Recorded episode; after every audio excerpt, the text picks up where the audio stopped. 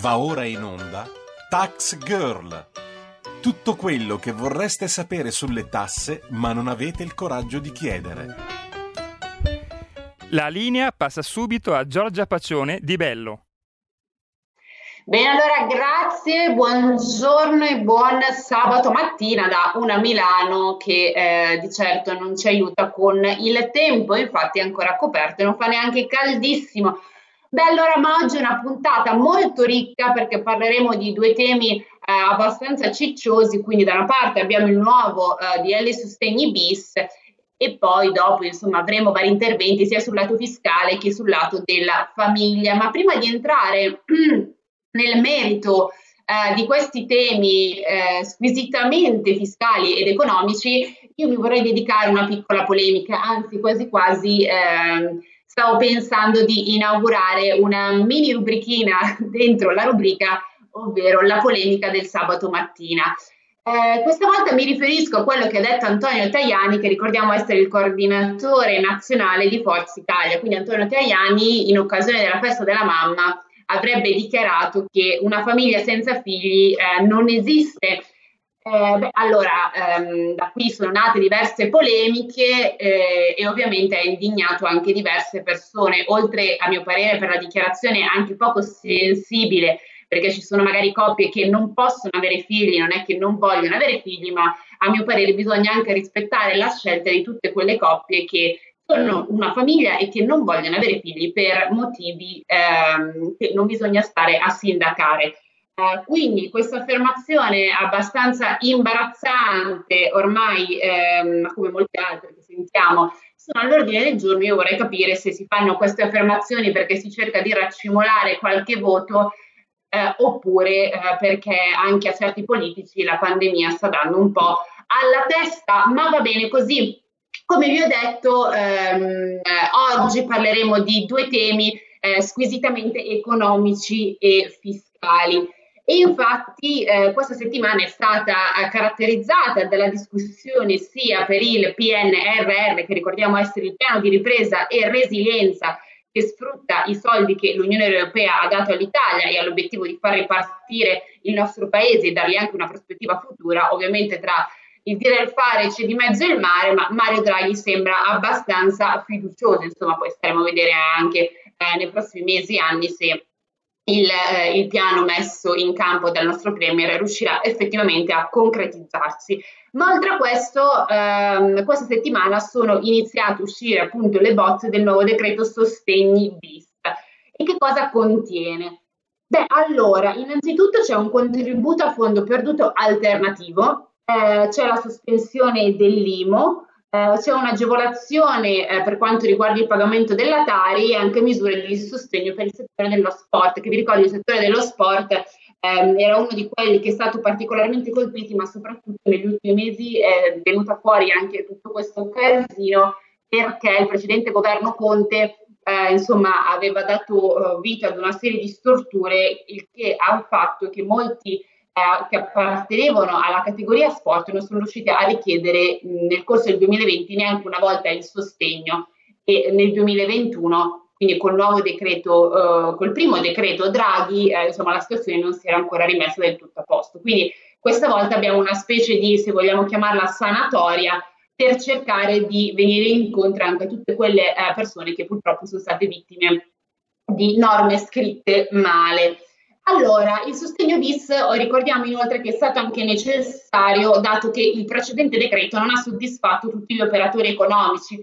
Eh, d'altra parte anche lo stesso Draghi durante la conferenza stampa dove ha presentato il primo eh, decreto aveva detto che eh, quello che stava facendo non era sufficiente, ma che comunque con le risorse che si era dovuto destreggiare con le risorse messe in campo dal passato governo, quindi con il primo eh, scostamento di bilancio di 32 miliardi che aveva messo in campo appunto il governo Conte e che con questi soldi aveva cercato di fare il, il più possibile. Ovviamente non era ancora non è stato ancora sufficiente, insomma la storia la conosciamo tutti, non stiamo a ripercorrere, gli operatori economici si sono lamentati, da lì insomma tutto eh, in discesa eh, ed è proprio eh, per questo che eh, per questi che si è dato vita quindi a sostegni bis e si è ripreso anche il discorso del cosiddetto contributo a fondo perduto.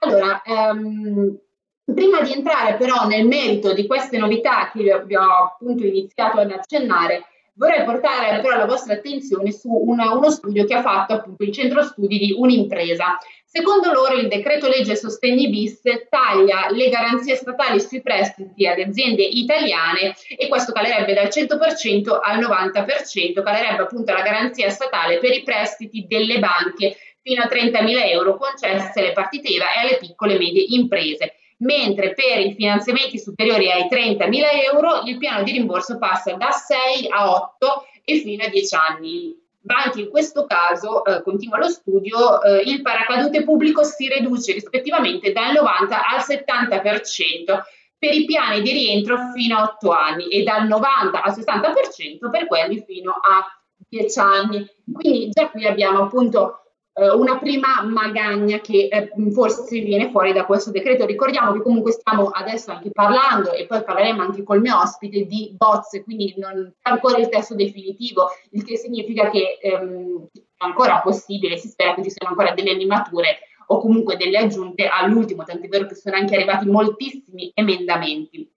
Comunque, eh, ma arriviamo velocemente alle novità eh, come appunto vi avevo promesso. Allora, in questo decreto sostegni bis è stato inserito il contributo a fondo perduto, quindi sulla strada del, eh, del precedente. E quindi cosa significa? Che chi ha già beneficiato della misura di questo aiuto economico dal precedente sostegni otterrà anche questi fondi eh, senza dover presentare un'ulteriore istanza, quindi diciamo un taglio alla burocrazia. Se tu l'hai, l'hai ricevuto prima, lo riceverai anche adesso.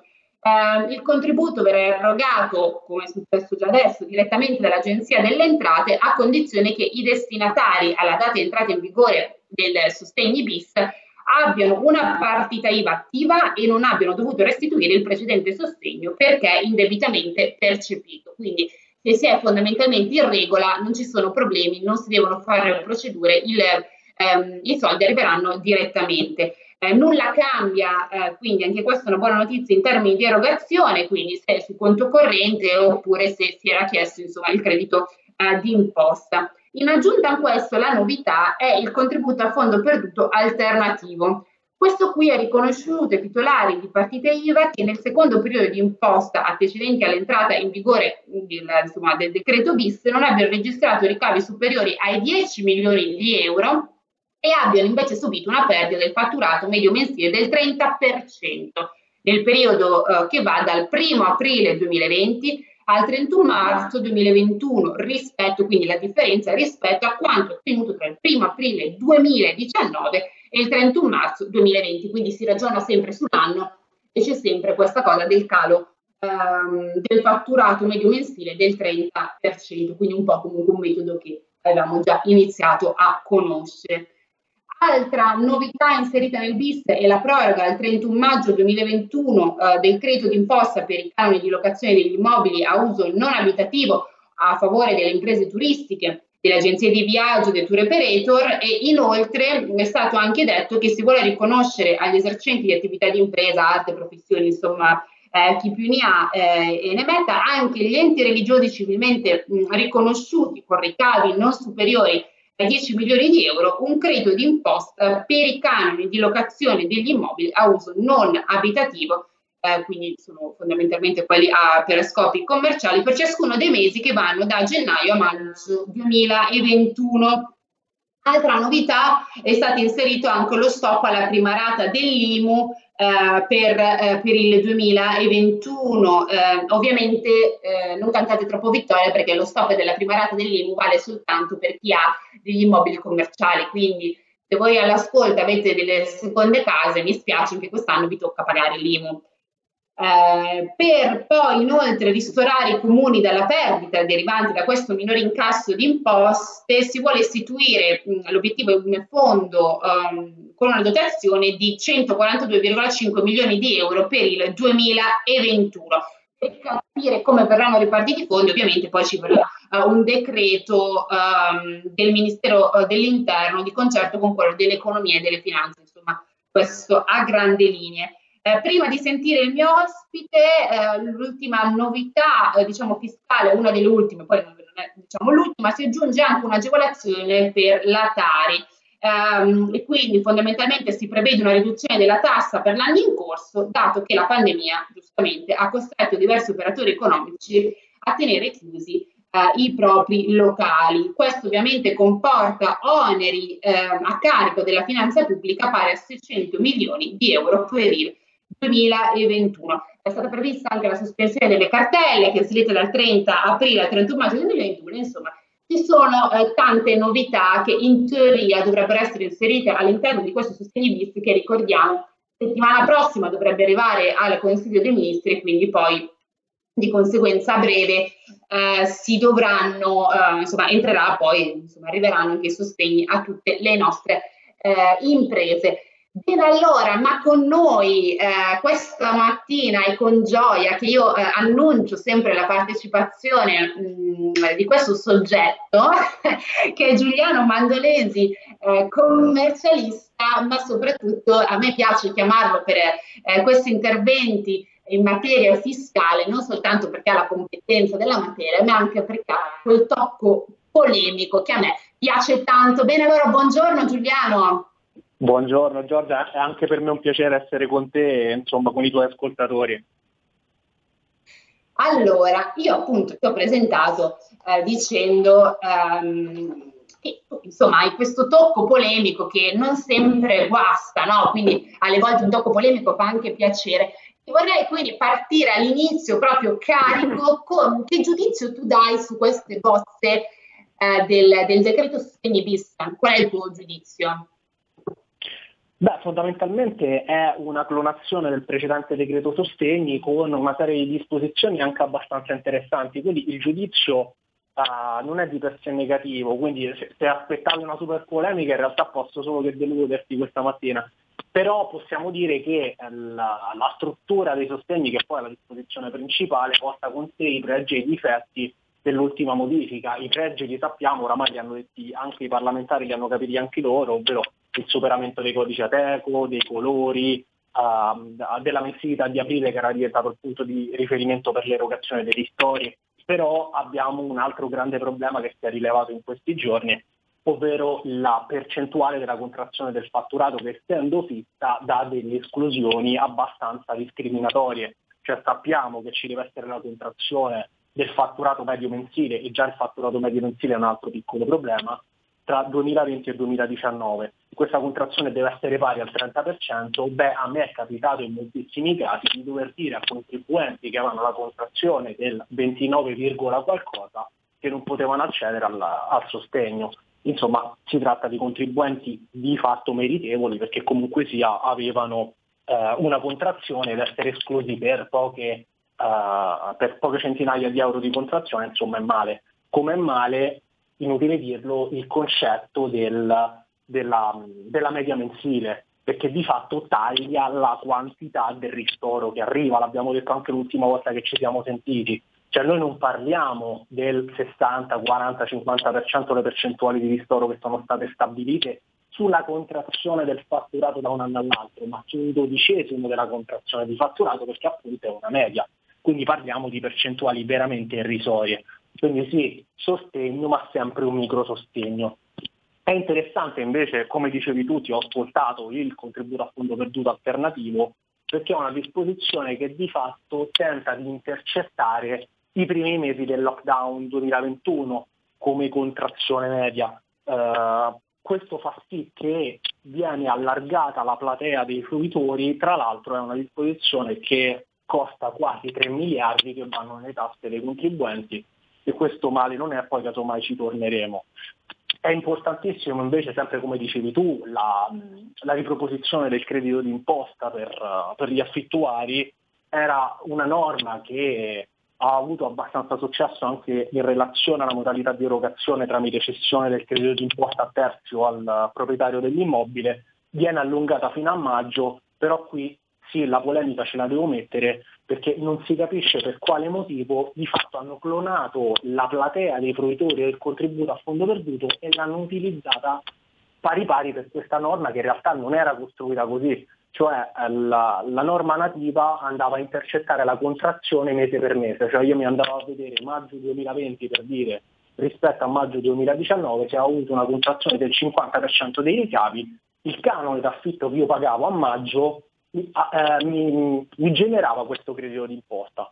Da questa struttura è completamente scomparsa, si ripassa comunque alla contrazione media mensile dal 2020 al 2019. Quindi manca il punto di riferimento dell'abbinamento eh, del canone con, uh, con il mese. Quindi eh, di fatto viene generalizzata, quindi tutti coloro che, hanno, eh, che, possono beneficiare del contributo a fondo perduto possano avere o meno la contrazione nel mese di riferimento, comunque siano il credito d'imposta fino a maggio, quindi questa secondo me è una discrasia della norma.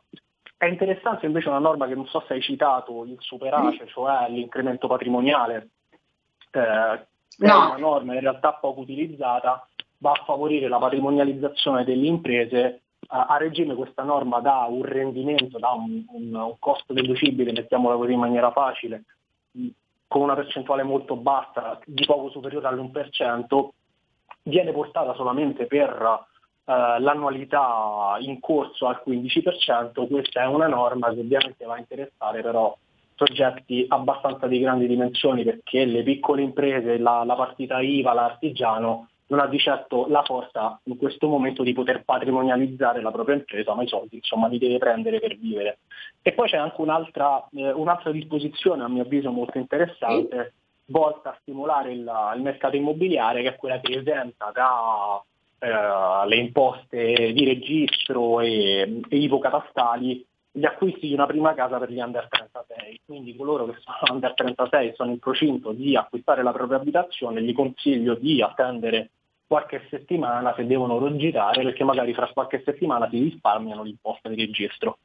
E poi ultima cosa che in realtà non riguarda eh, la bozza del decreto sostegni bis, ma eh, se ne parla come eh, norma che è stata introdotta, verrà introdotta nella, in sede di conversione del sostegno 1, quindi il DL41 del 2021, è quella relativa alla detassazione dei canoni di locazione 2020 per coloro che non li hanno percepiti su questa invece sono estremamente polemico, nel senso la norma di per sé è giusta, ovvero chi non incassa i canoni di locazione non ci deve pagare le tasse, deve pagarci le tasse quando poi effettivamente eh, il canone gli viene corrisposto. E questa certo. è una norma che dovrebbe essere messa a regime, perché non, anzi non perché non si sa il perché in realtà per le persone fisiche che viaggiano come principio di tassazione per cassa, ovvero quando incassano una tipologia di reddito ci pagano giustamente le imposte, invece questa è l'unica posta che va per competenza,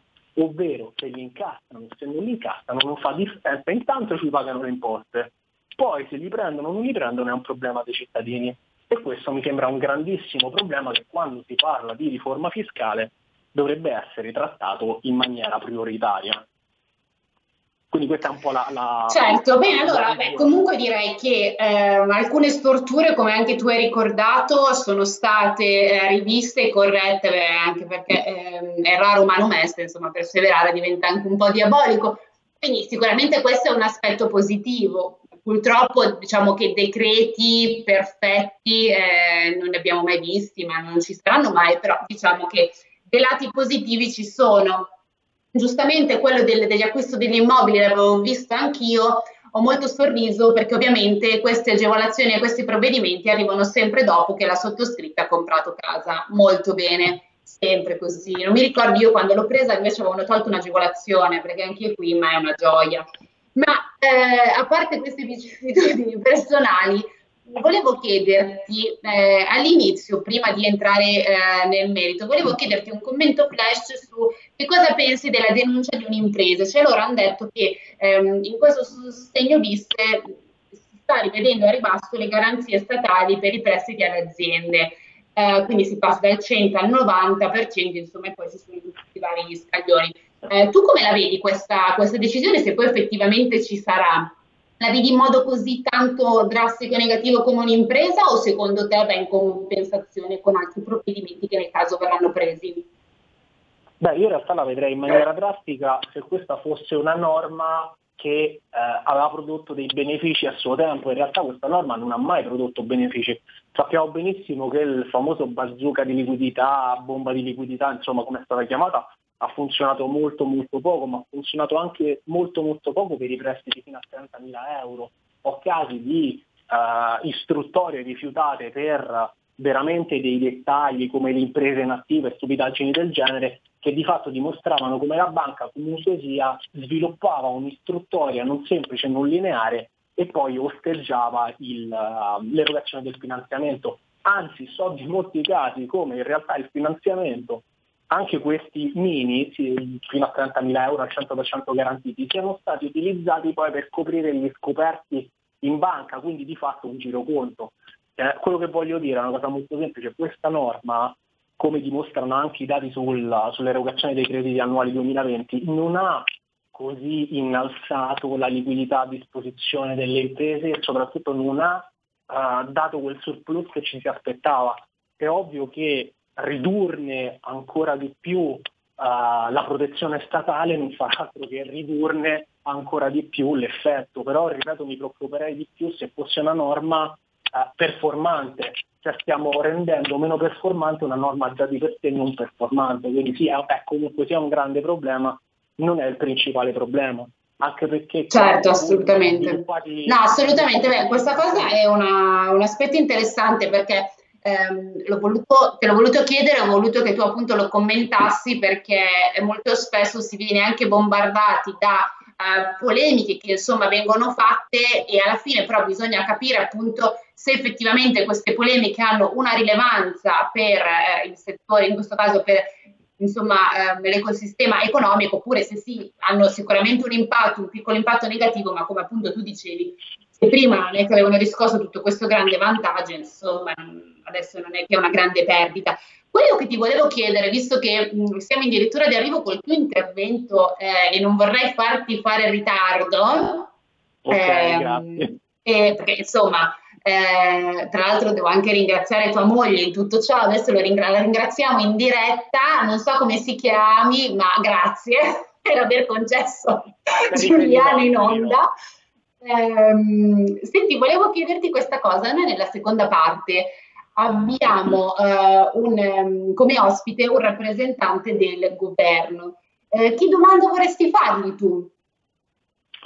Beh, io più che una domanda gli vorrei fare una richiesta, uh, questa è molto importante per tutti i contribuenti. Sappiamo che andiamo incontro uno dei giugno più infernali dal punto di vista fiscale uh, di sempre cioè ci sarà il tax day come sempre, ci sarà l'IMU, tranne ovviamente per coloro che, stanno, che sono esentati, ci saranno i pagamenti ordinari, quindi l'IVA, le ritenute, i contributi, ma ci sono anche tutta una serie di pagamenti che vengono dal passato, cioè il 30 giugno uh, terminerà lo stop dell'attività di discussione, quindi bisognerà pagare le cartelle e le rate di cartelle in scadenza nel corso delle, delle sospensioni Covid, quindi nel, nel corso del 2020, e ci sono anche tutte le rate che derivano dalle sospensioni Covid, quindi parliamo del Cura Italia, del decreto liquidità e dei ristori, che hanno stoppato una serie di pagamenti sempre relativamente all'IVA e alle ritenute che le, e le cui vanno a impattare sempre a giugno.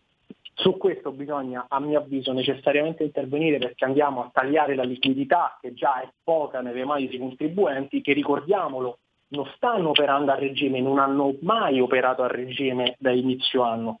Quindi secondo me anzi gli, faccio io qualche proposta, casomai eh, con, con grandissima umiltà chiedo il suo parere, bisognerebbe intervenire magari riducendo o esentando completamente eh, i contribuenti dal versamento degli acconti, che è una disposizione pro Stato che ai contribuenti appunto non dà nessun beneficio, anzi bisognerebbe concedere una rateizzazione più lunga di queste, interve- di queste rate sospese e anche delle cartelle esattoriali, secondo me che dovrebbe partire dopo almeno sei mesi dalla ripresa dell'attività senza lockdown, senza coprifuoco, senza nulla. Quindi va data un po' d'aria. Se posso domandare o chiedere qualcosa a questo esponente del governo è che cosa hanno intenzione di fare per questo giugno che rischia di mettere in ginocchio moltissime imprese.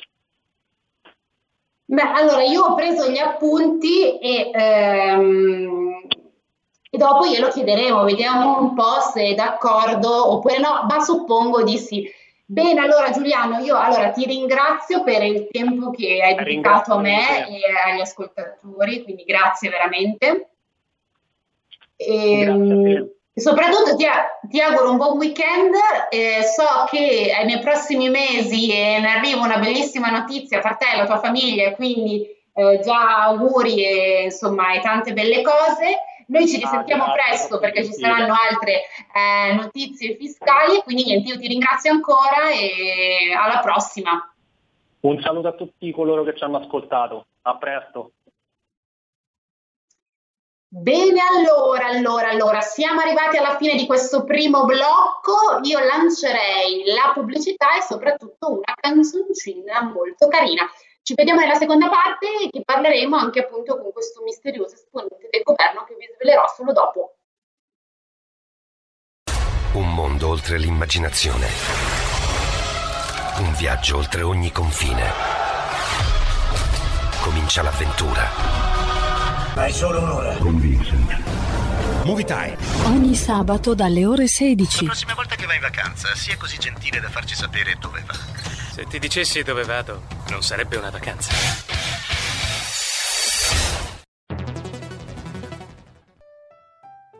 Cosa sarebbe la vita senza un buon vino? Le tenute Conte della Piera hanno selezionato per noi i migliori vini dalle splendide terre dell'Oltrepo pavese. Assaggiateli non potrete più farne a meno. E se volete essere aiutati nella scelta o semplicemente saperne di più, il titolare in persona vi risponderà al numero 02 82 19 6969 oppure ordinate direttamente dal sito tenutecontedellapiera.com. Per tutti quelli che chiamano le tenute Conte della Piera regalerà un simpatico gadget 02 82 19 6969 tenutecontedellapiera.com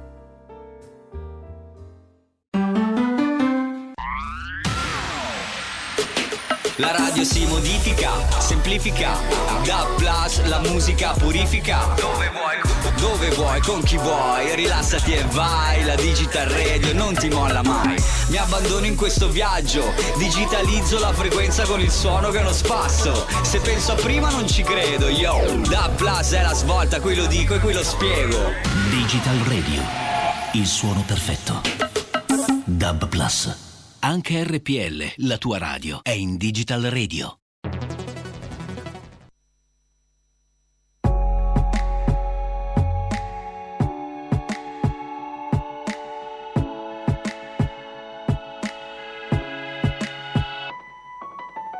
I'll smile, I know what it takes to fool this town.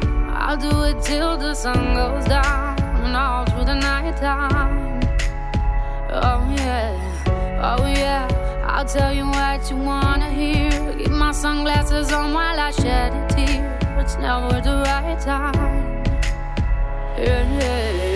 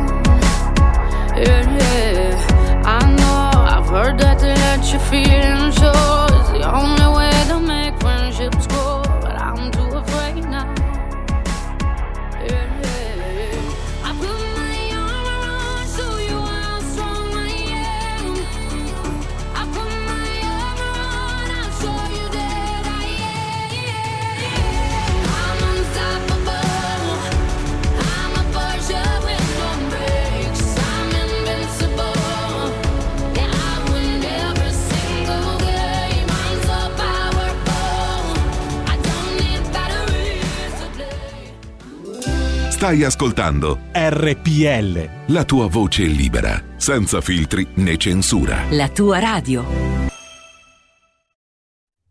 La linea torna a Giorgia Paccione di Bello. Bene, allora eccoci di nuovo qua. Come avevo anticipato, in questa seconda parte vi svelerò il, l'ospite eh, d'onore di questa seconda parte che avevo anticipato essere, eh, che fa parte di eh, un partito che al momento è al ehm, governo. Quindi, mh. allora, eh, prima di entrare nel vivo, io con lui volevo parlare di diversi temi, abbiamo poco tempo, però insomma alla fine mi sa che parleremo di non solo un tema, ma molte, di molte più cose. Allora, eh, un tema che volevo affrontare con lui era quello dell'assegno unico figli, perché ehm, con appunto lui ne abbiamo già parlato diverse volte e mi aveva appunto sottolineato le criticità di questo strumento, che sono appunto sia l'ISE e sia anche il fatto che con l'assegno unico c'è il rischio che molte famiglie, soprattutto quelle che hanno figli grandi, quindi 21 anni, eccetera, ehm, purtroppo vadano a percepire eh, una, una minore agevolazione fiscale rispetto ai bonus che adesso eh, che adesso ci sono e questi sono alcuni dei motivi che hanno spinto comunque il governo a fare slittare in avanti l'entrata in vigore appunto dell'assegno unico. Ricordiamo che questo provvedimento sarebbe dovuto eh, entrare a regime eh, a luglio di quest'anno e invece è stato appunto slittato a gennaio 2022. In questi sei mesi eh, si spera appunto che si cerchi di andare a risolvere eh, tutti quei gap che eh, ci sono, ma mh, mm, ce ne sono anche molti altri, per esempio avevo parlato anche con altri tecnici ed esperti che avevano evidenziato come non si sa ancora effettivamente quanto sia il, um, il contributo effettivo che le singole famiglie devono ricevere, perché Draghi ha fatto determinate affermazioni, ma queste affermazioni con la, con la realtà sono un attimo un po' uh, differenti, insomma il, il budget, la somma che loro hanno messo in campo, lo stanziamento, non sarebbe sufficiente. Allora, io intanto vi presento il mio ospite di questa, svelandolo tra l'altro, di questa seconda parte. Parliamo di Alberto Gusmeroli, che è il vicepresidente della Commissione Finanze alla Camera per quanto riguarda la Lega. Allora, buongiorno Alberto. Buongiorno, ascoltatori di Allora, io prima di iniziare con l'assegno unico, che ho iniziato prima a dire alcune cose, vorrei ripartire collegandomi alla domanda che ha fatto tra l'altro un suo collega nella prima parte, che è Giuliano Mandolesi. Lui allora mi, mi ha fatto in realtà un discorso, mi ha fatto più un'affermazione eh, dicendo che adesso noi andremo incontro a un periodo fiscale molto caldo ehm, dove ci sarà l'IMU da versare. Ricordiamo che eh, fondamentalmente per chi ha le seconde case eh, l'anno scorso l'ha versato, quest'anno lo dovrà versare. IVA, insomma, poi abbiamo um, le varie attività di discussione che riprenderanno a giugno, le ho continuato a dire anche tutte quelle, um, le cartelle che sono state bloccate con i vari decreti conti, insomma, arriveranno, ci sarà veramente un periodo fiscale molto caldo. E lui diceva, ma eh, forse è il caso di intervenire mh, in qualche modo eh, perché i contribuenti, i contribuenti in effetti eh, non, non, hanno mai ripreso attivamente eh, la propria attività. Forse è il caso, per esempio, di rivedere un attimo i versamenti oppure rateizzare, pensare di far partire anche queste rate dopo sei mesi da quando effettivamente un'attività ha ripreso senza lockdown, quindi alti e bassi, ehm, a pieno regime, insomma, la propria attività. Quindi io chiedo a lei eh, cosa, eh, co- se il governo eh, ha in mente di, eh, oppure in agenda, anche questo sarebbe un aspetto interessante, ehm, qualche provvedimento per cercare eh, di mettere un freno a, questa, a questo inferno fiscale che si sta insomma preannunciando. Sì, allora diciamo che eh, bisognerebbe tenere separati i due livelli, uno il livello locale e uno a livello nazionale. Il livello locale, per esempio, per l'IMU a livello locale i comuni potrebbero in qualche modo spostare, per esempio, la scadenza dal 16 di giugno al, mm, dal 20 di giugno al 20 di settembre, per esempio. Questo nel mio comune, io l'anno scorso ero sindaco, oggi sono vice sindaco, l'abbiamo fatto, quindi tendenzialmente se ci sono delle criticità, questo è già un'attività che singolarmente i vari comuni potrebbero fare. Ehm, il governo nel decreto sostegni bis metterà un, diciamo, una cifra a titolo di sconto Tari, mette eh, una cifra per l'imposta di soggiorno, mette una cifra per diciamo, i Deor, la TOSAP, quindi in qualche modo questo va incontro a diciamo, le difficoltà di eh, bar, ristoranti, attività economiche, perché la tassa rifiuti eh, riguarda anche le attività economiche. Per ciò che riguarda invece il livello nazionale, nel prossimo decreto sostegni bis eh, ci sarà, oltre al contributo eh, simile a quello che è già stato erogato, ci sarà e con un, sembra, con due tipi di calcolo, quindi il calcolo eh, sulla base della um, diminuzione del fatturato tra 2019 e 2020, che deve essere sempre superiore al 30%, oppure con un calcolo che paragona diciamo periodi più vicini, quindi sostanzialmente eh, dal, 31, dal 1 di aprile 2019 al 31 marzo 2020 e dal 1 di aprile eh, 2020 al 31 di marzo 2021. Questo dovrebbe, diciamo, in qualche modo far rientrare anche molte attività che erano vicine al 30% ma non, eh, ma non l'hanno raggiunto, da un lato per fortuna perché il fatturato eh, non è crollato così ampiamente, ma dall'altro sappiamo benissimo che se uno gli è crollato del 25, del 22 o del 28, in realtà la penalizzazione è, è, è fortissima e le difficoltà sono fortissime. Ecco, questo dovrebbe in qualche modo ampliare la, diciamo, il numero di attività economiche che rientrano nel contributo a fondo perduto. Poi c'è il contributo in conto affitti che dovrebbe essere anche questo molto rilevante perché comunque stiamo parlando di cinque mesi da gennaio a maggio con il contributo del 60% che può essere ceduto anche in conto affitti. Quindi ehm, poi ci sono degli interventi sempre per aiutare i comuni che poi devono aiutare con i servizi sociali le persone che non riescono a pagare le bollette, gli affitti. Diciamo che ehm, sinceramente ehm, per ora sulla base delle prime eh, diciamo bozze del decreto sostegni bis c'è un cambiamento e un impegno maggiore a favore sia delle attività economiche sia delle famiglie, che poi mh, le famiglie sono anche famiglie di attività economiche, poi ci sono anche le famiglie dei lavoratori dipendenti, dei pensionati e quant'altro, però eh, in generale c'è un eh, forte impegno maggiore. Io con onestà intellettuale avevo detto che il decreto sostegni, il primo,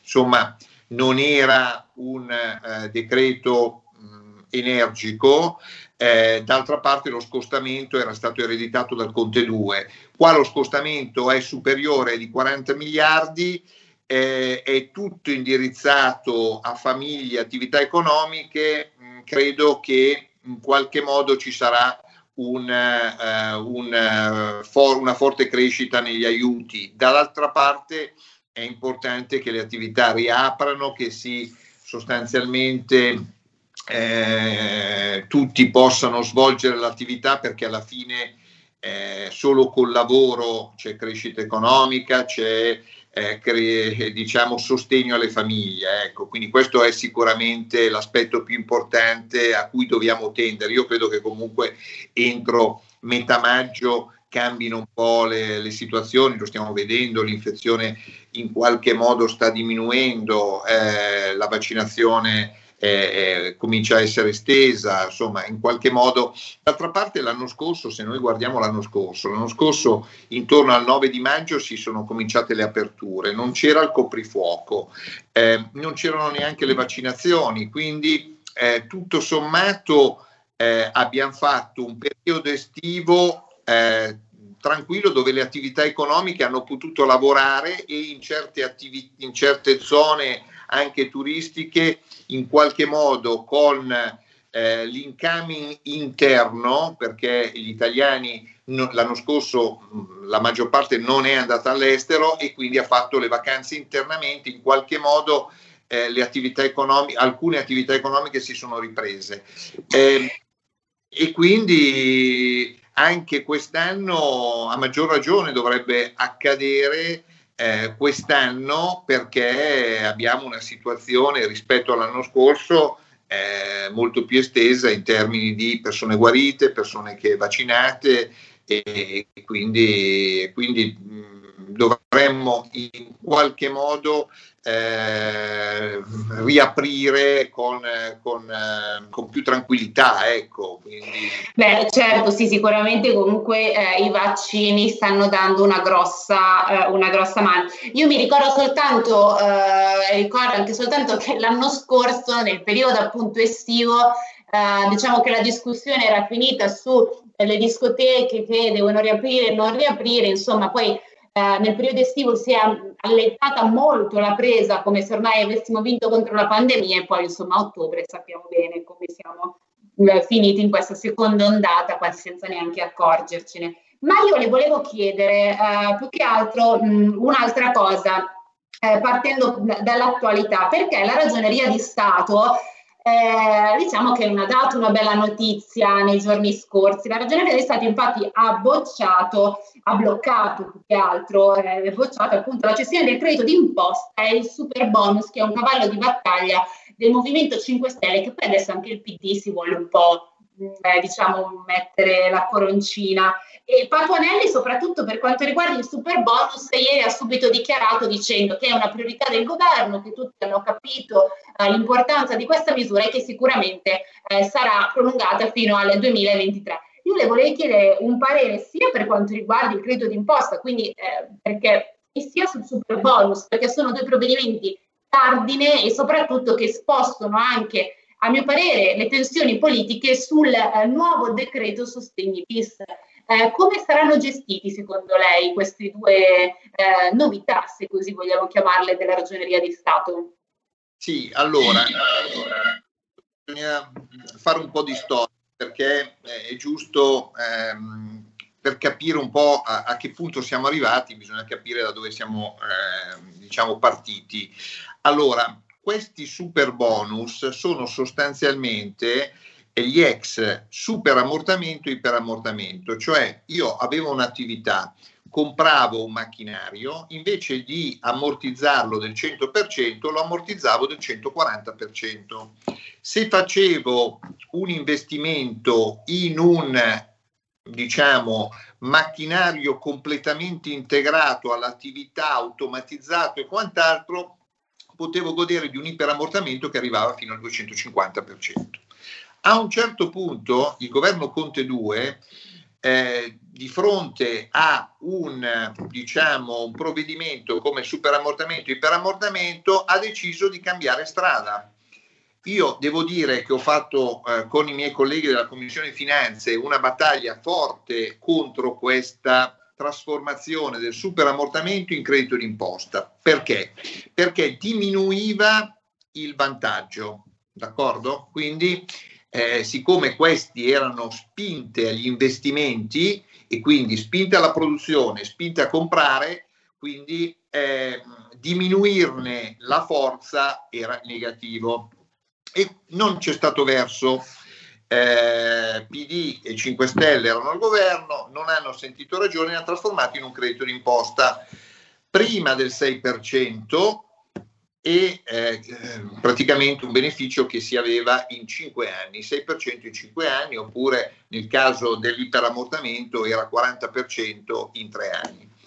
Eh, a un certo punto eh, eh, hanno capito che era troppo basso, non serviva a niente, la gente non, non, lo percepiva perché nel momento in cui tu dici io compro un bene e lo ammortizzo del 140%, uno dice lo ammortizzo per un valore superiore al valore di acquisto, invece lo compro a 1000, lo ammortizzo per 1400, se invece uno dice io lo compro a 1000 e avrò un credito d'imposta del 6% che recupero in 5 anni, insomma, certo se mi casca dal cielo lo prendo, ma non è che faccio l'investimento perché ho il credito d'imposta. Ecco, questo è il tema.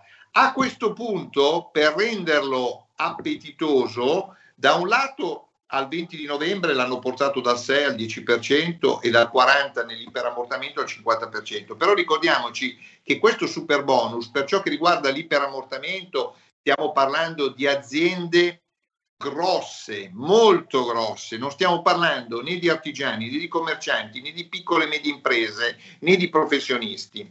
Mentre per il superammortamento che invece riguarda anche piccole e medie imprese, artigiani, commercianti e professionisti, l'hanno portato dal 6 al 10%.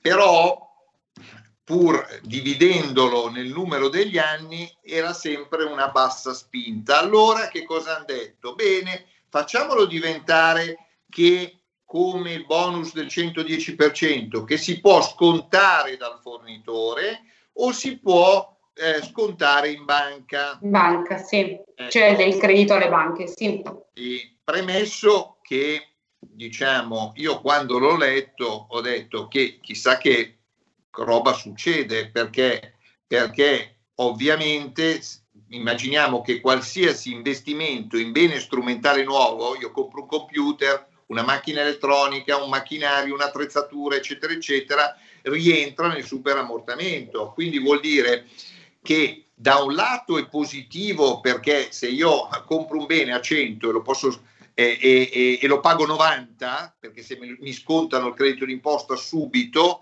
eh, io ho una spinta pacifico. Ecco, premesso che queste cose qui poi si scontrano con gli aumenti dei prezzi, cioè bisogna poi vedere se all'atto pratico poi eh, questa, mh, mm, perché questo è quello che sta anche un po' succedendo col bonus del 110%, cioè che eh, alla fine, siccome paga pantaloni, che poi sono tutti gli italiani, eh, c'è il rischio che i prezzi di certe diciamo, opere salgano. Però, fatto salvo questo aspetto, eh, il tema è che il superammortamento, il credito d'imposta del 10% ha una valenza talmente grande che la Ragioneria Generale dello Stato ha detto se voi volete scontarlo dal fornitore o scontarlo in banca praticamente ci costa 24 miliardi. Eh, allora, esatto, ma quindi Le volevo chiedere perché, insomma, poi il tempo anche corre, ma quindi Patuanelli che è così sicuro che tutto il governo appoggerà la proroga fino al 2023, casca male o alla fine si arriverà alla proroga? Allora, quello è un altro eh, tema, è quello del bonus del 110%. Bonus sì. del 110% diciamo che Draghi l'ha scritto sul piano nazionale di ripresa e resilienza. Eh, si proroga al 2023. L'ha scritto, lo può fare, perché lo può fare? Perché diciamo nel piano nazionale ripresa e resilienza si possono fare investimenti, non si possono fare spese ripetitive, ma spese una tantum per un anno si possono fare. Quindi diciamo che è abbastanza certo che il bonus del 110% in un modo o nell'altro verrà prorogato al 2023. Invece sull'altro, quello sì. dell'industria 4.0, eh, eh, la ragioneria ha detto sono 24 miliardi eh, e quindi attenzione. In più la ragioneria non sa, e torniamo al bonus del 110%, ha detto in più noi non sappiamo quanto cuba questo 110%, se cuba qualche miliardo eh, c'è la copertura, quindi cerchiamo di capire, però io lì sarei più tranquillo sul bonus del 110%, perché? Perché eventualmente, essendoci la copertura del piano nazionale di ripresa e resilienza, eh, fanno, se, se decidono di spingere da quel versante, faranno eh, meno investimenti eh, diciamo sul territorio da altre parti se decidono mm. di ecco quindi su quell'aspetto lì sarei più tranquillo sono meno fiducioso che l'iperammortamento l'ex iperammortamento e superammortamento si possa fare se il costo è 24 miliardi se 24 certo. miliardi allora devi fare uno scostamento di bilancio di 24 miliardi e dire fino al 2022 eh, c'è, questa, questa cosa, c'è questa cosa qui, ecco, eh, e quindi stiamo a, vedere, stiamo a vedere che cosa succede. Ecco. Eh sì, beh, insomma, diciamo che la ragioneria di Stato anche qui ha abbastanza scombussolato le carte in tavola, però eh, insomma è anche giusto dire se alla fine diciamo la coperta riesce a coprire tutto oppure purtroppo eh, insomma non è che possiamo fare eh, di tutto e di più ed è anche giusto quello che appunto eh, ha ricordato Alberto eh, Gusmeroli, cioè nel senso che sicuramente si va verso la strada del eh, prolungamento del 110, comunque eh, poi magari attraverso il PNRR bisognerà sottrarre altre risorse insomma, per altri eh, progetti insomma, o altri investimenti sul territorio. Tra l'altro eh, io vorrei parlare anche di altri temi con ehm, Alberto, ma eh, purtroppo il tempo è tiranno e siamo arrivati alla fine di questa puntata. Quindi io, ahimè, magari ci eh, risentiremo la prossima volta perché del tema che volevo parlare, insomma, purtroppo altri temi hanno preso il sopravvento, ma ne riparleremo. Quindi io la rinvito, non so quando, ma prossimamente. Io intanto la ringrazio, eh, le auguro anche a lei un, un buon weekend, quindi grazie ancora. Grazie, un saluto a tutti i radioascoltatori e complimenti per la trasmissione. Grazie. E io invece devo salutare voi, miei cari, perché appunto siamo arrivati addirittura di arrivo e quindi noi ci, vedrà, e ci vedremo, sarà anche più parlare, con la prossima puntata. Vi do appuntamento non sabato prossimo, ma sabato ancora prossimo e chissà con quali temi vi eh, stupirò. Allora, buon weekend a tutti e niente, ci vediamo il prossimo prossimo sabato. Ciao! Avete ascoltato Tax Girl.